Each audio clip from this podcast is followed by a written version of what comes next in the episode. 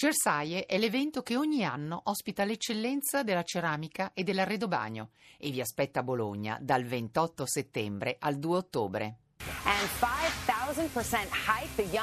5.000% in più per un medicinale. Il giovane amministratore delegato di una casa farmaceutica è accusato di aver alzato durante la notte il prezzo di un medicinale anti-AIDS da 13 a 750 dollari. La notizia durante la campagna elettorale di Hillary Clinton che dichiara Nessuno in America dovrebbe essere messo nella condizione di decidere se pagare una medicina o l'affitto. Questo, questo è ancora il sistema americano se una campagna elettorale si basa anche su dichiarazioni che a noi sembrano ovvie e scontate come quella che ha fatto Hillary Clinton. Che cosa ne pensa professor Garibaldi?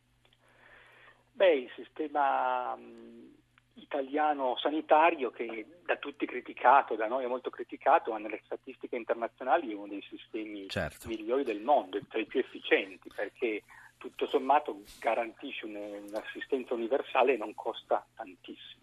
Ma l'ho chiamata per parlare di pensioni, ho dieci minuti e li voglio usare tutti per parlare di pensioni.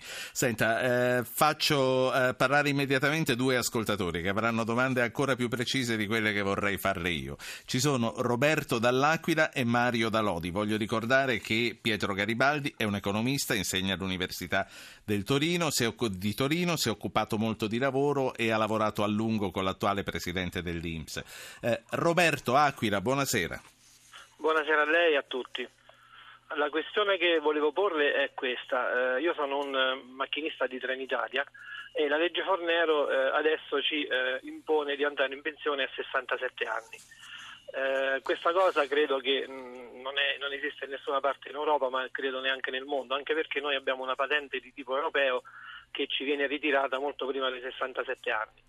E questo problema non è, non è, mai stato affrontato né dalle forze sindacali né tantomeno dalle forze politiche, volevo porla in questi termini sì. qui nella sua trasmissione. Professor, grazie. Eh, grazie. Professor Garibaldi, il macchinista di treno rientra fra i lavori usuranti? È molto difficile la definizione di lavori, di lavori usuranti, ovviamente fa un, lavoro, fa un lavoro faticoso, ma bisogna, dobbiamo fare riferimento alla, a quella che è la legge dello Stato. E oggi tendenzialmente la pensione è vero, quello che diceva l'ascoltatore, è 66 anni e 7 mesi per, per i maschi, quindi ovviamente dipende probabilmente dagli anni di contributi, è, è plausibile che una persona sia eh, sia stanca dopo certo, no, anni. ma se per la normativa europea, se è vero quello che diceva che non può più avere la patente sì. eh, prima di andare in pensione, comunque dovrà fare qualcos'altro fino a che non arriva il momento della certo, pensione. Le ferrovie dello Stato probabilmente gli, lo dovranno ricollocare. daranno una mansione, una mansione diversa e in qualche modo sì. eh, con le leggi di oggi gli permetteranno di lavorare date le possibilità che ha. Sentiamo Mario, Mario Dalodi, buonasera. Buonasera. Prego. Eh, io eh, ho questo tipo di esperienza. Alcuni miei amici che sono rimasti disoccupati eh, al compimento del 65 anno di età, non avendo altri redditi, hanno chiesto e ottenuto la pensione sociale. In attesa del 67 anno, anno in cui gli sarebbe maturata la pensione con 35, 36, 38 sì. anni di anzianità. O comunque di vecchiaia, perché a quel punto sì, arriva quella anche quella. Sì. Esatto, quella di vecchiaia. Eh, il problema è questo. Se noi dobbiamo focalizzarci su chi ha veramente bisogno di una eh, pensione per poter arrivare alla pensione regolare, perché è in, in, vera difficoltà, cioè non ha per esempio sì. una moglie che è pensionata o lavora. Ci vuole un reddito di cittadinanza, sta dicendo, ci vuole... Eh, no, eh, io dico una cosa, se eh, una persona è in queste condizioni a 63 anni, invece di aspettare la pensione sociale, cioè i 500 euro sì. circa, eh, che potrebbe avere a 65 anni, indipendentemente dalla pensione sì. normale. No, no, Mario, è eh, abbastanza chiaro. Abbiamo a 63 anni andiamo incontro a non milioni di persone, ma alcune eh, migliaia o qualche centinaio di migliaia di persone sì. che potrebbero Signor avere Mario. un reddito minimo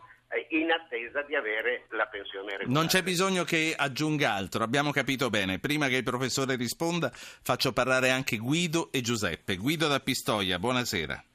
Buonasera, saluto tutti, il professore e la trasmissione. Io abbiamo due domande.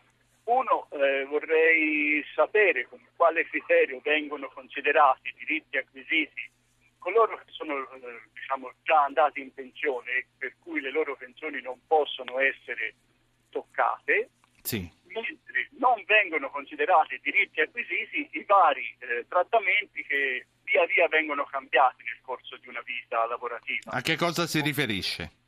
Ovvero, eh, io quando sono entrato nel mondo del lavoro mi, mi, si erano prospettate certe regole per andare in pensione e via via queste mi si sono modificate. Le leggi sono cambiate, ho capito. Quindi lei vuole distinguere tra i diritti acquisiti di chi già li ha messi in tasca e di chi invece gli cambi le regole durante il percorso di vita. Grazie Guido, c'è Giuseppe dalla provincia di Salerno e poi rispondiamo con il professor Garibaldi. Giuseppe, buonasera. Buonasera dottore anche il professore. Avrei io farle una, diciamo, una grande informativa per quanto riguarda la completa illusione della legge 264 del 1949 e la 2552. Sì, le chiedo molta molta sintesi, anche perché la telefonata è un po' disturbata, quindi poche parole e chiare. C'è la completa disapplicazione della normativa. Signor Giuseppe, purtroppo non è colpa né sua né mia, non si capisce quello che dice, è colpa del collegamento telefonico. Eh, allora ritorno al professor Garibaldi, a Mario che eh, vorrebbe eh, qualche cosa per tamponare questo periodo tra i 62 e i 63 anni quando si può perdere il lavoro e poi quando arriva veramente l'età della pensione. E poi mh, mm, una chiarezza, una parola chiara sui diritti acquisiti. Allora, il primo ascoltatore sì, ehm, è un punto importante. Innanzitutto bisogna discutere, tra, eh, bisogna distinguere tra assistenza e previdenza. Se la previdenza è un meccanismo assicurativo che in qualche modo durante l'età eh, di lavoro accumuliamo dei, dei, risparmi che mettiamo presso lo Stato, presso l'Inps e poi recuperiamo con un contratto assicurativo. L'assistenza invece è un'idea che lo Stato può decidere in qualche modo con criteri democratici di aiutare le persone in maggior difficoltà. Quindi bisognerebbe sempre cercare di distinguere i due, eh, certo. i due piani. Quello a cui si fa riferimento è un'assistenza. Indubbiamente in Italia non esiste ehm, un reddito minimo, non esiste un reddito minimo, ci sono alcune proposte di inserirlo ehm, eh, per i lavoratori sopra i 55 anni che paiono in questi anni la categoria che più ha sofferto. Io, io, dico anche di non dimenticare i giovani, è vero che i giovani vivono a casa, ma sappiamo benissimo quanto anche i giovani hanno avuto hanno anni difficili. In questo senso mh, è anche condivisibile l'idea di proteggere quella fascia di età. Quello che sta facendo il governo invece in questi, che vuole fare è sostanzialmente dare la possibilità di anticipare la propria pensione, che appunto andrebbe verso i 66 anni, con una penalità, con una penalità che permette in termini attuariali, che è un termine statistico eh, matematico per dire che comunque lungo l'aspettativa di vita la pensione sarebbe simile, di andare in pensione prima dei 66 e 7 mesi, quello che sarà il 2016, di 1, 2 o 3 anni con una penalizzazione di 3-4% per anno. Quindi questo è quello che, che diventa un 10%. Su tre anni diventa un 10%. Che quindi una pensione da 1000 euro passerebbe a 900 su tre anni prima passerebbe a 900, più o meno. Chiediamoci, ognuno faccia i propri conti se sia accettabile. L'ultima cosa che le chiedo prima che parta la sigla, l'opzione donna, quella che permetterebbe alle nonne di stare più con i loro nipotini e aiutare le figlie, come si potrebbe configurare?